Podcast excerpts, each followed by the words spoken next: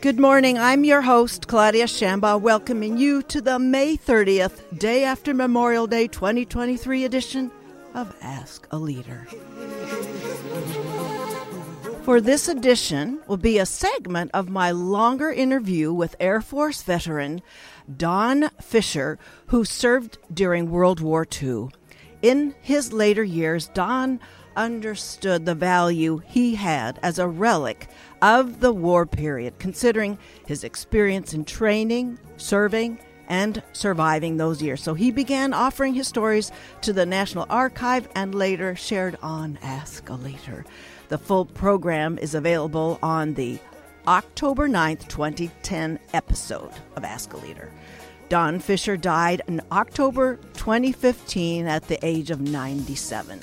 The second segment will be the 20 full 25 minute interview with Don Lipstein, then a volunteer at Tragedy Assistance for Survivors, TAPS for short, talking about surviving his son Joshua, who at the age of 23 died by suicide March 2011 after serving in Iraq as a Navy Casualty Assistance Officer. This interview is also available on AskALeader.com, the June 25, 2013 episode. Don Lipstein continues his connection with this humble radio program. He just checked in and said, Yeah, run this show, run this interview. And he's moved on as a consultant, having founded a new firm, Imagine Family Recovery, which offers services to families who survive a loved one who dies by suicide after military service. We'll be right back.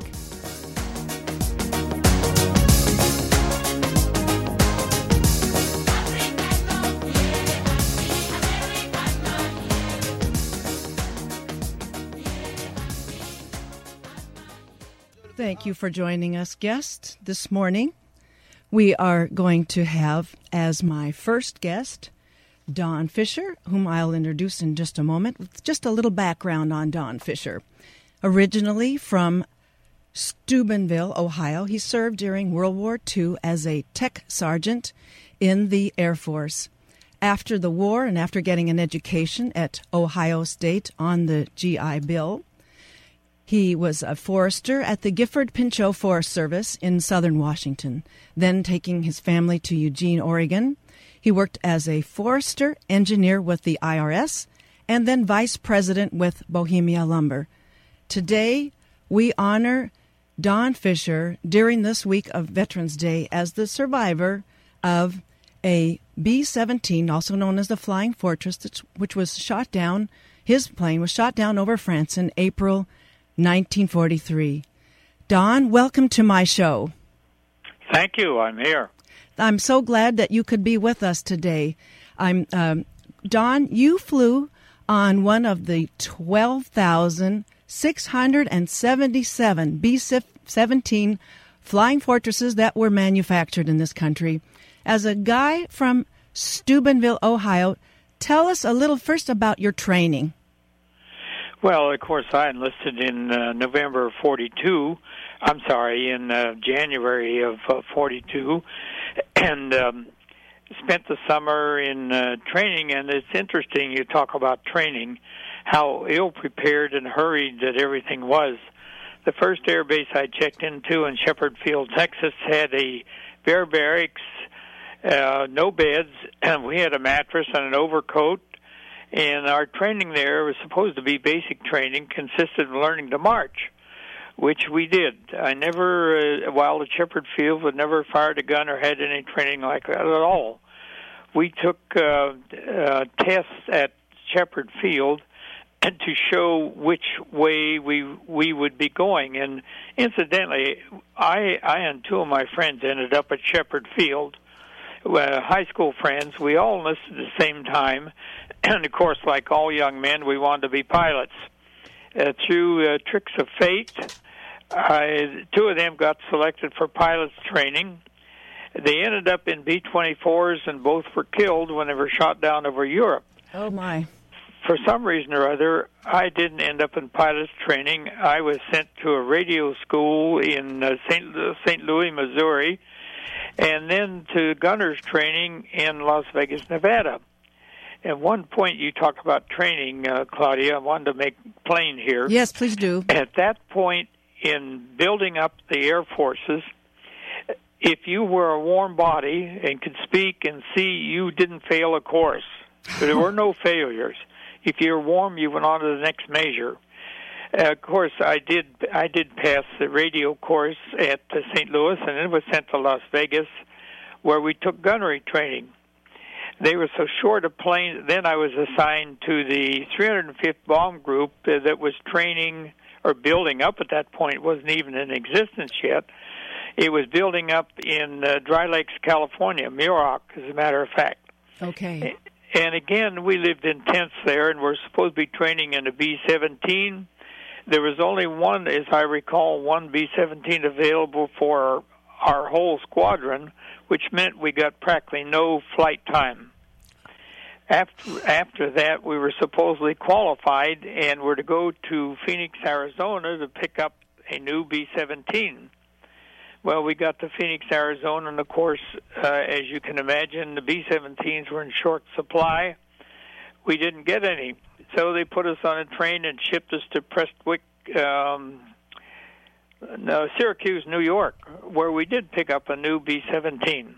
My goodness. and uh, at that point, we had to, you know, break it in. It was brand new; it had been flown there from Seattle, where they were built and we did break it in. And I was assigned to that group as a ball turret gunner. That's the man who sits in that little ball that hangs below the B 17. Up to that time, I had only one session in the ball turret and had never fired the uh, twin 50 calibers in that. So that kind of gives you an idea how fast they're trying to push bodies across the water. Well, there were a number, a string of things that you've talked about in some of these wonderfully archived interviews, and we'll we'll acknowledge those people that are keeping this really important record. You were talking about other things. You're talking about your leaving Gander Bay, Newfoundland. You were talking about. We'll talk about that, and then talk about your actual parachute harness. I mean, so many strings of things that you just you just missed having it nail you for good, man. Well, did you mention, uh, say, when we were leaving Gander Bay? Exactly. Yes. Well, that's first, you know, and I, I consider myself, uh, whether it's fate or luck, I don't know what. I've survived three plane crashes in B-17s and a parachute jump. And so the first of those lucky ones happened at Gander Bay on takeoff. We were loaded, of course, and we were the la- one of the last planes to take off at night with a group to fly to Prestwick, Scotland, nonstop. And uh, for some reason or other, our co-pilot was changed, and a colonel, as I understand it, took over, and it was a colonel. They had a co-pilot's job on takeoff to lock the tail wheel on the B-17, which landed on two front wheels and a tail wheel. At uh, if it if that isn't locked at going down the runway at about 50 miles an hour, the tail wheel begins to wobble and you can't take off our plane was loaded with uh, two large bomb bay tanks of aviation gas just ahead of the radio room where the whole crew was concentrated except for the pilots and the people in the front. The pilot couldn't get off the ground because of an unlocked tail wheel. We lifted off about 25 feet and then crashed back down. Hmm.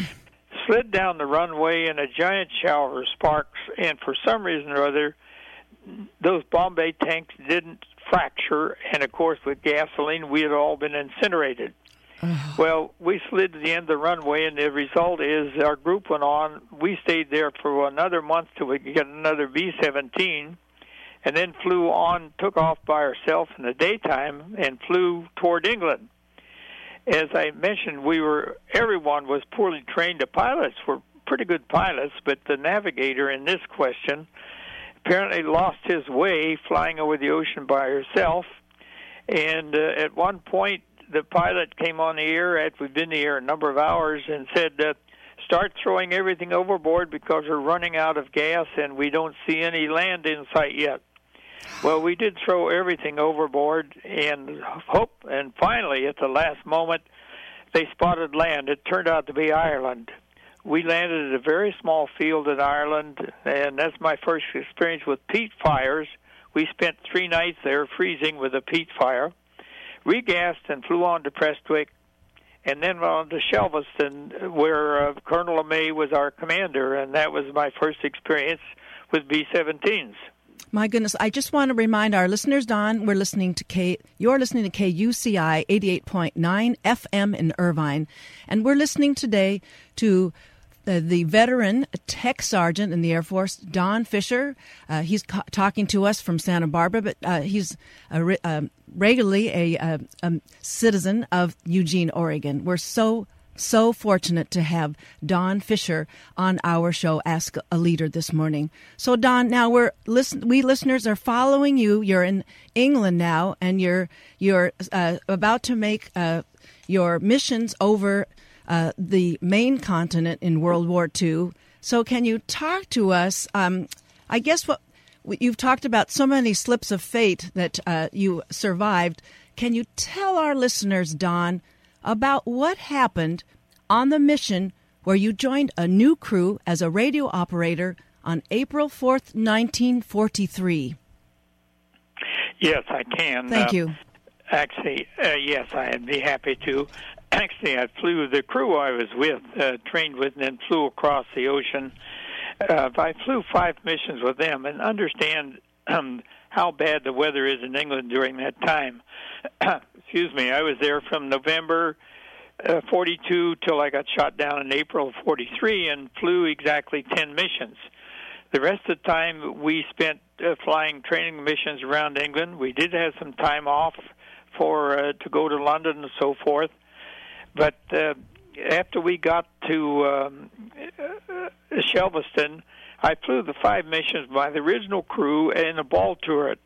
During that time, um, I never did get the. I, during that time, I never did get to fire at a German fighter.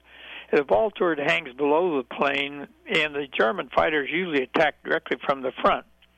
Well, the radio operator on one of our adjoining planes in the squadron was badly wounded by flak and since I had a, ra- a radio MOS, that's your training thing in the Air Force, I was transferred to his crew and flew five more missions. At that time, you were required to fly, I believe, 25 missions. One of the problems was that at the, that incidentally that was November to uh, April of 43 the air force was losing 35% of the planes every time we went out Wow. And that and that was pretty tough. And as a result, during the time of the war, they did end up losing 4,500 B-17s and B-24s over the European theater. Spot on. That is a third of the force, as it was reported how many were manufactured. All right. Wow, that's a huge percentage. I'm sorry about what, that, Claudia? That, that is a huge percentage, Don, as you were saying. That the percentage of B-17s lost yes. over uh, in German combat. That is incredible.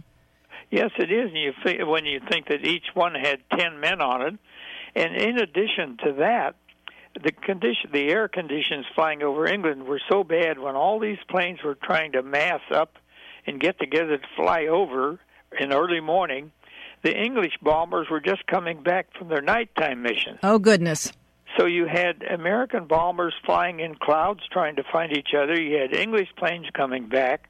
And the result is there were 300 B 17s and 24s lost over England in mid-air collisions. Now, now, obviously, all those men weren't killed. Many of them parachuted out the same as uh, over France. But that that was one of the hazards of flying at that time. Yes, yes. Well, Don, can you tell us now? I want us, I want our listeners to hear your incredible story of what happened with that mission when you were a radio operator on the B-17 on April 4th, in 1943. Walk us through as many many of the details, and I'll sort of um, I'll okay. We'll work sure. together on this. Please tell us about what happened that day. All right, be happy to. Uh, this was a mission to. Um, bombed the Renault Auto Works. It was actually making trucks for the Germans on the outskirts of Paris in April 4th, 1943. And that would ha- turned out to be one of the days. It was a beautiful day. Actually, it was beautiful in England.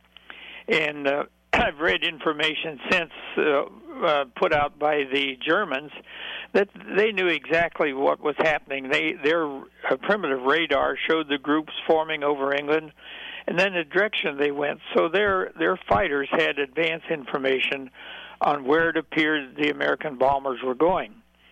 We did form that day, and it was supposed to be one of the most successful bombing missions that the Air Force ever had. The Germans reported that, and the Americans confirmed it, that almost 100% of the bombs lit right in the factory area. So uh, with that, there were probably a minimum of regular civilians got injured or killed. And it, it was a actually was a picnic trip up to that time. There wasn't much flak over uh, Paris, and we turned around and started back home. At that time, we were set upon by what seemed a swarm of German Focke-Wulf fighters and uh, they were attacking from. And I was in the radio uh, uh, cabin by this time, which is in the middle of the B-17s, and we I could see them coming. And we a radio operator has a single machine gun, and I did fire that several times, although I just honestly never. I don't think I ever came close to shooting down a German fighter. About uh, 45 minutes or so from Paris, going back toward England, just north of Rouen we our plane was hit and two engines were knocked out, and apparently the uh, a third one was injured. Well, uh, we fell out. We slowed down and fell out of formation, and began to began to circle in large flat circles. The procedure was if you did that, the German fighters really swarmed on you and just loaded you up with shells, which they did us. And in this and in this thing, the uh, our tail gunner was hit in the his cabin was hit and uh, he had terrible injuries in his right hip. We heard no information on our intercom from the front end. Well, I found out years, many years later, in fact, just a couple of years ago, that the front end had had a uh, 20 millimeter cannon shell come through that killed the uh, turret, uh, top turret gunner, injured the pilot, co-pilot, and knocked out all communication wow. which prohibited them from telling us you know, if to to bail out. Well, since we in the back, and I was supposed to be the head man as a radar operator, we had no communication. We were obviously going down. We decided to all bail out. Uh, we got the tail gunner out, then the waist gunners jumped out, and I bailed out. And as radio operator, you you stand up, so you generally don't fasten the leg harness of your uh, parachute. Uh, apparently, I forgot to fasten both straps of mine. Maybe one had been fastened. Anyway, I got to the rear door, and the plane was still. Uh, we were still able to bail out. I went out, and I immediately became unconscious, and I came through hanging my parachute. And I looked down, and here looked to be at least one leg strap flapping. Oh. Now I had seen men who had same situation had, had jumped out without their uh, harness being fastened completely. You know, it slipped right out of their parachute and just fell to their death. Fortunately, for some reason or other, it's another again, fate or good luck, it happened to me. I came to, and here I was hanging in a parachute on a in a perfectly gorgeous day like it is in Santa Barbara here today. Yes. There wasn't a breath of air. I could look down, I suppose, 15 to 18,000 feet and see Frenchmen out walking in this gorgeous sunny Sunday afternoon, and they could see what was happening up in the air. It was absolutely quiet, just as quiet as I've ever heard it. And I, you don't get a sense of falling until you're below the horizon. I just seemed to be suspended in midair. At that point, I heard an engine coming back, and I thought, "Oh, what's happening now?" And uh, sure enough, the German fighter that shot us came back, and I thought, well, I wonder what will happen. Will he shoot me or not? Well, to make a long story short, he circled me, looked at me very close, about a hundred yards away, saluted me, and flew off. Amazing! It's amazing, Don. Well, the you have to remember that the German Air Force was kind of the elite of the German forces, and most of them are not the hardcore Nazis. And uh, like it, whether you like it or not, they perform by what's known as the the rules of war, which means you don't shoot an enemy enemy combatant when you know he's beaten. Well, to make a long story short, he flew off. I went to, continued on down and lit on the ground in a, in a freshly plowed field in French countryside. There were about 20 Frenchmen standing there watching me come down. And never having made a parachute, I didn't know what to do. But fortunately for me, again, there was no, there wasn't a breath of wind. You just fell straight down like a stone falling. Uh-huh. And I lit in this freshly plowed field and rolled over on my backside, and there was a French doctor standing there. Ah. It turned out, who spoke English, Oh my God. and he said to me. Uh, Give us your parachute and go over and talk to your tail gunner. He's over here. We're taking care of him. He's badly wounded. We'll take care of him. And then you run for the woods because the Germans know you're here and they'll be looking for you. Oh my. Well, I did go over and talk to the tail gunner, and he was conscious. And uh, then I went back to where the Frenchmen were, and they said, "Run for the woods. Get get to the woods." Well, that's what I did. I ran for the woods and hid in that the rest of the afternoon. That's just amazing, Don. You're, I want to remind our listeners you're listening to Don Fisher this morning. We're calling it Ask a Soldier. And Don Fisher is tracing us through a fateful uh, stint in World War II, where now we have him hiding in the French countryside in April of 1943. So you are now, you are without any resources. You're living by your wits at this point. Tell us how um, you managed to meet. Uh, how did you start? You went, met with some very courageous uh, French households in that countryside. You managed. They set you up with uh, getting you out. You've got so many things to say in such a in our morning show. Tell us what you'd like about any of those households before one of those households set you up to leave uh, for Rouen. Yes. Well, the first one, uh, of course, when I lit uh, and ran to the woods, I stayed in the woods for the afternoon. And uh, uh, there was a very large French farmhouse about uh, oh, a quarter mile away that obviously owned the fields where I was. So I stayed there until afternoon, then crept up to the outside the house in late evening. And I remember to this day, I could hear a couple little French girls shouting at each other with their very high pitched voices. and I heard the name like a French name like Cecile or one of the French girls' names, and I stayed I stayed there till dark then. And when it got dark, I went up to the door and knocked on the door. And lo and behold, one of the little girls I had heard before answered the door, and she just looked at me and said, "Papa." And the father came running over. He looked at me, just took me by the front of his shirt, and pulled me in the door. Wow. Well, the little girls could speak enough English uh, so that they told me, excuse me, that I could stay there that night, but I'd have to leave in the morning because the Germans were looking for me. And uh, during the uh, parachute jump, I'd injured the front of my face, although in the excitement I didn't realize it. Well, they cleaned me up, and it wasn't serious. It was bruises and cuts and that kind of thing. And I did stay there that night, and they gave me enough food, and they said, oh, "You have to leave." Well, what was I to do? I started south. It was a bright sunny day, and I could tell the directions. So I walked through the woods for all that day, and uh, got to the end of the woods about three o'clock in the afternoon. and uh, here was a little French farmhouse, a very little one, uh, sitting down the road on the edge of the road. So I stayed in the stone quarry where I was till about six o'clock, and then a man came pedaling home on his bicycle. He had a French beret on, and as you see many of them, a typical French cigarette hang, hanging out of his mouth. He went in the house, and I stayed there watching it.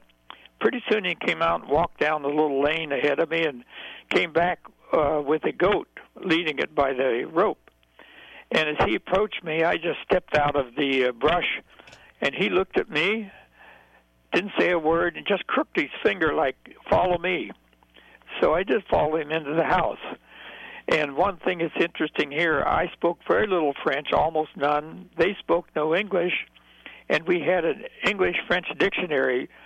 And if you want a uh, difficult time, try to converse using a French English dictionary on both sides. Anyway, uh, Claudia, I stayed ended up staying there for almost four months, and through a fluke, they got in. We got in touch with a person who was a member of a beginning French underground group. He was a longtime friend of theirs, and he said, "I think I can get papers for him, and we can get him to Paris." And then at that time, they were sending all the uh, flyers and the escapees. We were called a evader of capture or escapee. They were sending them to Spain. It was fairly easy to travel by train then, even with the proper papers. Well, they kept me there for uh, well, let's see, four months, and then they said, "Well, it's about you know through this broken French and English. Yes, it's time to for you to uh, go to Paris to meet the man there who will get you on the train to go to France, go to, uh, to Spain." Spain. Mm-hmm. And we did take. I'd taken several uh, training trips with them on a little train that ran into Rouen, which is uh, in Normandy. And they said, "Well, you have to be able to see Germans around and uh, soldiers and not flinch or talk or do anything." And they said, "One thing to do. We're going to get you tickets on the train from Rouen into Paris. You get in and you sit down in the regular compartments they have there, and don't say a word." And when you get to the station in Paris where you are, a man will meet you carrying a briefcase with a piece of flexible tubing hanging out of it. Wow. Well, I'd never I'd never been to Paris before, and I didn't know what the jam the the people would make or anything. Well, Don, Don, one thing though, you're French and they're or they're English or you're broken pig uh, uh, Franglish. It had to be good enough so that you'd know what that tube. I mean, you, you had to know what they were describing. That's not an everyday product. Well, there's one thing about it, Claudia. When you're when you're uh, subjected to nothing but French all the time you're awake, you begin to pick up quite a bit of it. So you knew exactly what kind of an article you were supposed to look for. I mean, that's incredible. Well, uh, no, they just said there'll be a man, and you know, innocent me. I'd never, coming from Steubenville, I'd never had any experiences like this. Right. And so I just had to go on what they said. Well, the day of the uh, when I would get supposed to get go to Paris, I went over, got on a little train uh, that went into Rouen, got in the station. We had done this on one trip before, just Yes. as a uh, trial, and I did do it right. I found a train that was going to Paris, and went down several stairs and got on this train and got on in a compartment and sat down. And lo and behold, across from us, me were sitting, came in and sat down three German soldiers and the, she sat three on a side in each bench, and then beside me were a pair of uh, French people who had bought their own food and everything else. They also said, as far as anyone's concerned, you're deaf mute. so the train from Rouen to Paris, as I recall, it stopped a number of places, took about oh two hours, I guess. And during that time, the Germans talked themselves. They looked at me. I looked at them. They looked at the French and no one spoke to one another. And so then, when we got to the Paris But train Don- station, Don- and I forget which one it is, Don- they're all huge, and many people were thousands were traveling by train. As I got off the train, the hundreds of people that were getting off the train, and then people coming out to get on, I thought, how am I ever going to find anybody? What am I going to do now? Well, after about five minutes, out of this crowd, here came a man walking with a briefcase and a piece of flexible tubing. My goodness. But Don, I, I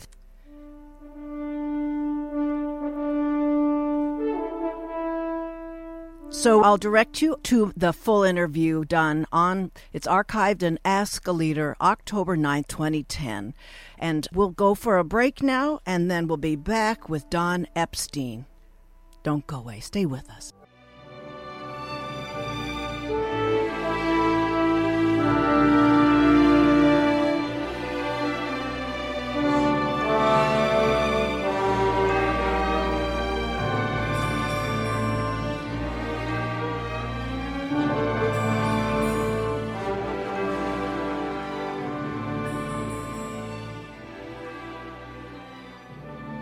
My next guest is Don Lipstein with Tragedy Assistance Programs for Survivors, or TAPS is the acronym, and the, he's the surviving father of Navy Master at Arms 2, Joshua Lipstein, who died by suicide in March 2011 following his second deployment to Iraq. Don's son Joshua was among the first to volunteer for duty as a Riverine, patrolling the waterways in Iraq. Josh served two combat deployments to Iraq. He left behind a wife and a young baby. Don knew his son was in trouble and was actually um, uh, trying to help him at the time of his death. Don was the last person with whom his son ever spoke. Don coordinates peer mentoring for TAPS suicide survivors. Moreover, he matches those newly mourning a military suicide with those who lost a loved one and are farther along in the grieving process. It is important to have Don on today so that we can have him share in his knowledge about trauma, this trauma, so that we can gain a better understanding for those in our midst. Don Lipstein comes us today from West Chester, Pennsylvania. Welcome to the show, Don. Thank you for having me, Claudia. Well, before Don, we engage in the interview. Let me please take stock of your grief in losing Joshua, and then I want to honor how far you have come in dealing with this grief and helping others cope.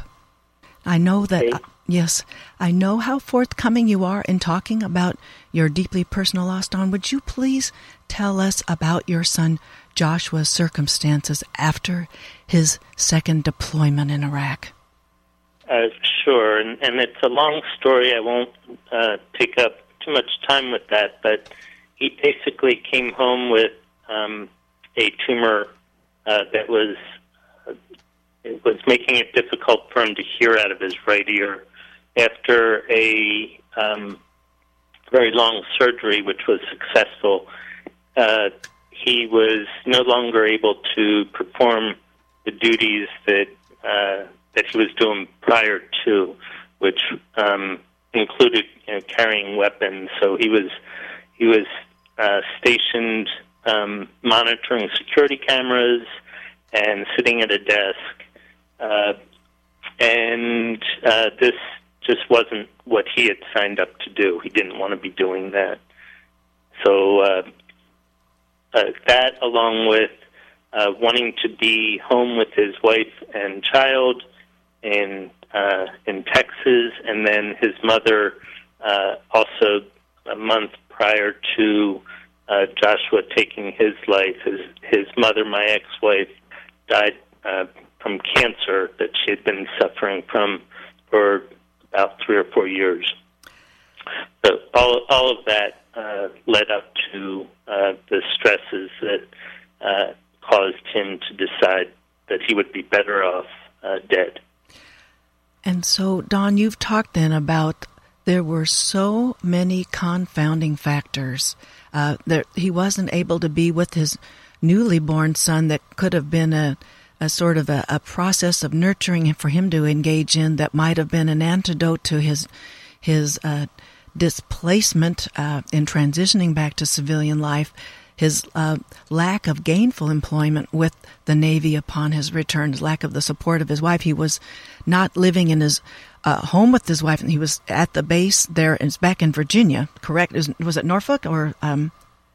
It, it, was yes, Norfolk. Oh, so it was there that. Um, so so many confounding factors, and then uh, an additional one which we want to uh, uh, take some time about discussing here is the fact that within the military there still is a tremendous stigma about mental illness and what um, what is the military's role in that. So, could you talk a bit about that uh, huge barrier for for Joshua getting the right kind of uh, fit? It was difficult.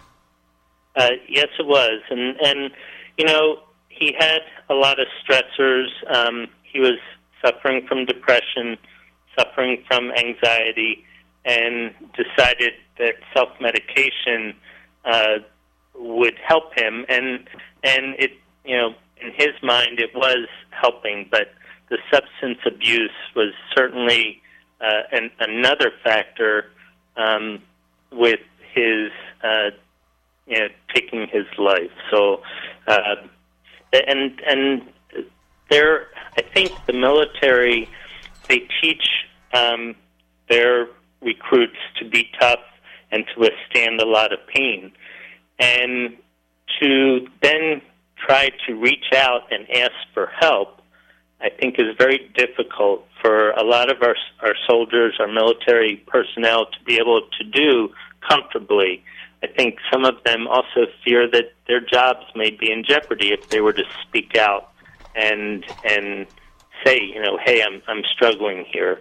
Uh, they also may feel the stigma uh, of you know being looked down upon or or possibly losing some of the the uh, privileges that that they may have. Um, so uh, there's a lot of issues that that surround that for them. And the another confounding factor was that he was in a bind that he couldn't be discharged until he had uh, dealt with uh, the the re, all the rehab situation, but but dealing with that rehab situation wasn't workable in the kind of a social professional vacuum he was in. So it was you. I'm sure you were absolutely, uh, you know, um, riveted to uh, in in a horrified way how to get out of this bind, help him get out of the bind he was in. Yes, and and I didn't realize until um, speaking to him on the phone uh, just before mm-hmm. he uh, decided to uh, take his life.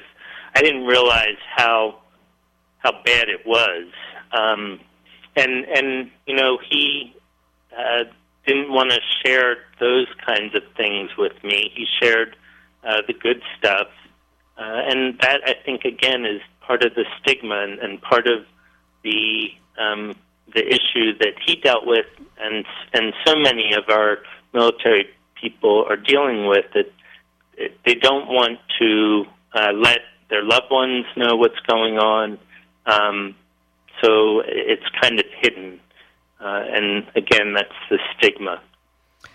For those of you who are joining Ask a Leader, yes, uh, for those of you who are joining Ask a Leader at this time, it's my honor and privilege to have with us Don Lipstein, peer mentor, coordinator of uh, tra- at Tragedy Assistance Program for Survivors. We'll call it TAPS from time to time. He's a surviving father of Joshua Lipstein, who served in the Navy, who took his life in March 2011. Um, this is Ask a Leader on KUCI 88.9 FM in Irvine and on the web at kuci.org. Well, one one kind of a refrain that uh, it comes up in in the coverage of uh, PTSD is that the military it it's trained men and women for war, but they've never untrained them for normal life. And you saw that happening, and you keep seeing that happening as you're reaching out to new survivors of suicides in the military. Yeah, I think they they um, have a very lonely feeling uh, after they've deployed and and spend time with their comrades, um, and then they come home and you know the the they're uh, they feel a little lost because their regimented routine that they may have had while they were over there deployed uh, is no longer um, the same. It's changed. Um, I think they also feel like they're letting people down uh, by expressing um, their and their experiences of depression and anxiety and and stress that they they don't want to let their um, you know their their guys that they uh, went to battle with they don't want to let them down so they're they're holding it all in and and yes. and, that, and our military you know it rightfully so we we train people train them to be tough, to be uh, resilient, and uh, but but we don't train them how to uh, integrate back into society. And so it's not it's not uh, just the um, the uh, routine and the regimentation, but I think there there's a certain kind of um, a, an intensity that doesn't uh, present itself in civilian life that uh, get you know is the the as the other aspect that they're they're seeking. Right. Did Joshua talk about that? You know, Joshua, I think part of his uh, deal was that he had these goals. He had a he had in mind that he wanted to do a 20 year um, career in the Navy, and then when he got out, he was going to either join the FBI, CIA, or NSA Mm-hmm. and serve our country that way. Um, when his tumor affected his hearing, and, and it was a permanent hearing loss, uh, the uh, his whole um, his whole career, he thought, went down the tubes with that, and so he was kind of lost. He just didn't um, have the same like he didn't know what he was going to be doing. He had no he plan. Of, Right. No plan at all. right. He he you know he was trying to figure it out. I, at least I thought, but um, but all of his dreams kind of went down down the tube. Well, I I want as we're talking about your own personal story that um, it's uh, you have been amazingly uh, able to, I think, uh, in some ways redeem this loss with. Uh, your involvement. You found TAPS. Let's talk about first how how TAPS seemed to be the right fit for you surviving Joshua. Well, I, I've experienced uh, grief prior to Joshua dying. Um, when my mom died, uh, it hit me kind of hard, and so I I did a lot of reading and I did a lot of research. And one of the things I I found out was that in grief you you have to face it. You can't run from it. You have to face it, and uh, it will catch up to you if you don't just deal with it. So I knew right away uh, when Joshua died that I was going to have to reach out for some some help. Uh, there was no way that I was going to be able to do it myself, and uh, I reached out to many different places. Uh, TAPS was the the one place that uh, when I saw the brochure that my my um, casualty assistance officer gave me, I looked at the brochure and it said on there, "Remember the love, celebrate the life, and share the journey." Yes. When I when I saw that, it resonated with me, and I picked up the phone and I called, and sure enough, the the people that I spoke to on the phone were so um, engaging. They they I could feel that they were there with me, that they felt my pain and that they understood it. And that that was truly the only the only group of people that I had found that was able to get me. Um, and then I went to one of their seminars out in Colorado Springs in um, it was a suicide uh, survivor seminar, and everyone I met uh, was just amazingly comforting to me. Uh, it was I felt like I had found a new family. So um, yeah, that uh, they we do it right. I can say we do it right because I I uh, have since uh, joined the ranks of TAPS. Um, through my healing, uh, I felt the need to give back, and uh, and that's how I I became uh, a, a member of the TAPS family. Don, I just wanted to uh, just be sh- uh, clarify here that the casualty assistance officer was that with the military. Then that's that is a person who made an effective connection for you. Yes, he um, he dropped, uh, and this he was part of the Navy, um, and he showed up the day after Joshua died uh, to an- announce to me that you know he had died, but I already knew that. So, um, but he uh, you know was there to help me to assist me with um, what uh, what I needed to do as a surviving father, and um, he left me with a whole bunch of uh, brochures of different places that I could reach out to for help. Um, and uh, what um, TAPS is doing currently, Yes. we have um, we have agreements with every branch of the military, with the exception of the Army, uh, to actually take over for the casualty assistance officers of each branch. Um, they'll introduce us um, to the families, and there's a memorandum of agreement that we then uh, will take over and assist them with uh, with the things that they need to know uh, because it is uh, it's very daunting the mm. everything you know there's no need to know it until you need to know it. Right. So that that's where taps comes in well that's that's good to know then that there is a, a real jump on uh, providing that connection as soon as possible. It's a it's a marvel. So there there is a major inroad the military is making in in uh, supporting survivals uh, survivors of, of, suicide in the in the military.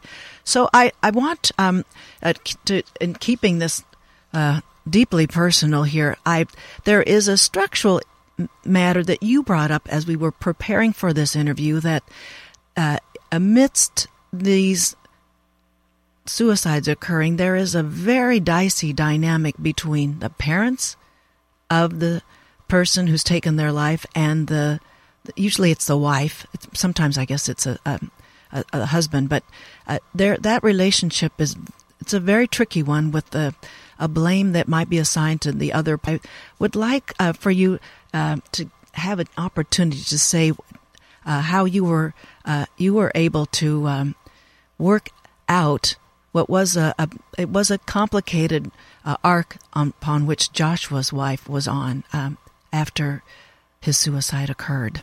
Sure. Um, my daughter-in-law and Josh actually never had an opportunity to live together.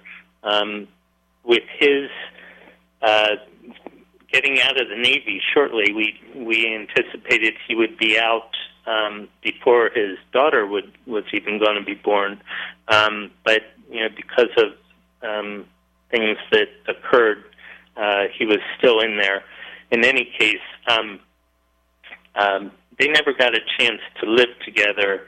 Uh, mm. and my daughter-in-law took it very hard, as as many surviving spouses do. Yes, and I'm sure that there were all kinds of um, things going on with her guilt and and shame and um, just you know a sense of deep loss and and anger you know because she was looking forward to him coming home. Um, and so she struggled and had a lot of personal struggles herself and something that taps taught me um, because I had heard through many um, other surviving parents and surviving spouses that there there were there was a lot of tension that that goes on because there's a blame game that can that can happen. Well, I knew I knew that it wasn't um, Leslie's fault at all that Joshua um, took his life, and so I just had to be patient with her, and I, I was I was very patient I let her know that I loved her and that you know she just needed some time and she needed to work through her grief. And initially, she she made some bad choices um, working through that grief. But once she got to a point, and probably you know her lowest point, she realized that she was throwing her life away, and she then started dealing with her grief and we have a wonderful relationship now, and, and I'm just so thankful for that. Um, our families have gotten tighter um, and uh, stronger, and you know, I, I have a granddaughter um, who reminds me every day uh, of her father, and mm. It's a beautiful relationship.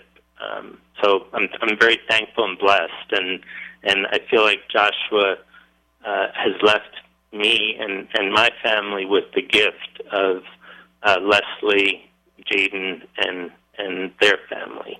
A very deep connection with all yes. the, the survivors, and I I I really do honor that, and I'm so glad that listeners have had a chance to hear this account along with all the chapters of your surviving Joshua. Um, I wanted to give you a chance here as we're closing to talk about the essence of TAPS, uh, as you mentioned to me in preparing for the interview too, that there aren't necessarily chapters throughout the country. What how TAPS is getting this important job done is by matching peer with peer to, deal with the grieving. So it's a it's the branch is a matched uh, the branch of the person um, who um, took their own life. The branch it's the relationship to that person, sur- the, sur- the, survivor's relationship.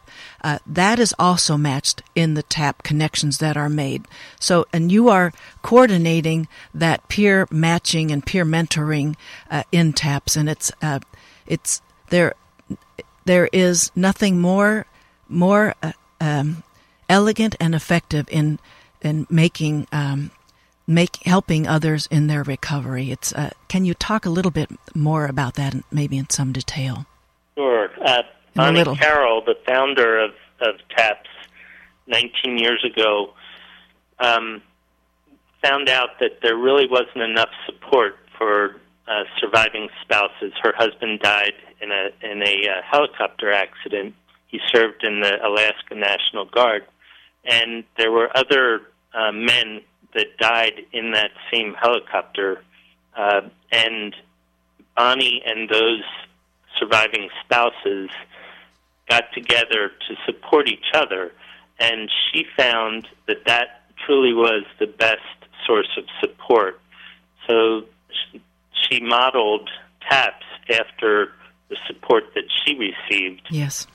And um, and it has just been proven over and over again that you know, how can somebody that has not experienced this type of loss, how can they understand and know uh, what I'm experiencing? So that's that's where the beauty of TAPS comes in because we are matching people that have similar circumstances, and it may not always be the the same branch, but uh, we do um, generally match the relationship of the deceased and the, the cause of death as well.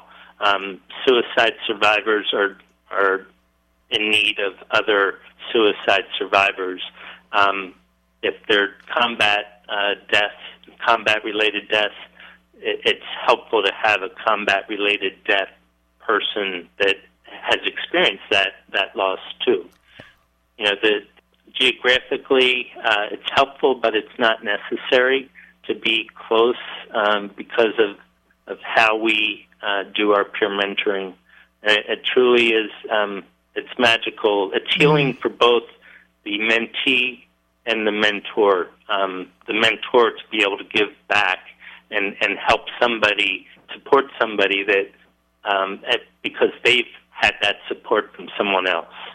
And that all of that that is given from the mentor to mentee, it's all coming through with such a profound clarity with you on the program today. I want to give listeners an opportunity to seek out uh, the resources available. It's at taps.org. There is a number 1 800 959 TAPS. Uh, that's the Tragedy Assistance Program for Survivors, provides free peer based emotional support groups, seminars, and retreats for adults, and also a good grief camp for children. Well, I. I, there are other messages I would like to have covered today, and I'm so sorry there is not more time. I've run over as it is. Don Lipstein, I want to thank you very much, and may I say, really, with all the earnestness I can muster, it's an honor and a privilege to have you on the show with your inestimable clarity for us, your profound understanding for all survivors. I wish you, Don Lipstein, all the best and our heartfelt sympathies to the Lipsteins, all of you. Claudia, thank you for having me on. I'm very grateful to you and, and what you're doing. Thank you, and I hope that maybe there will be yet another opportunity for some specific questions. I know from listeners I'm going to get some. I can't take calls in, but we will. Um, I'd like to hold open a, a prospect of talking with you again, Don. Take care. Absolutely. All right. Well, that concludes that full interview. It's available on My website, askaleader.com, as I said, the June 25th, 2013 edition. Don, as I just I just want to remind everybody, he's no longer at TAPS. He's with Imagine Family Recovery, doing an amazing job there, and he's, we still stay in touch. I always appreciate hearing from him. So the, that's my wrap next week. Gloria Mark, UCI professor of informatics. Her book she's going to be talking about is Attention Span, a groundbreaking way to restore balance, happiness, and productivity. Thanks everybody for listening, and talk with you next week.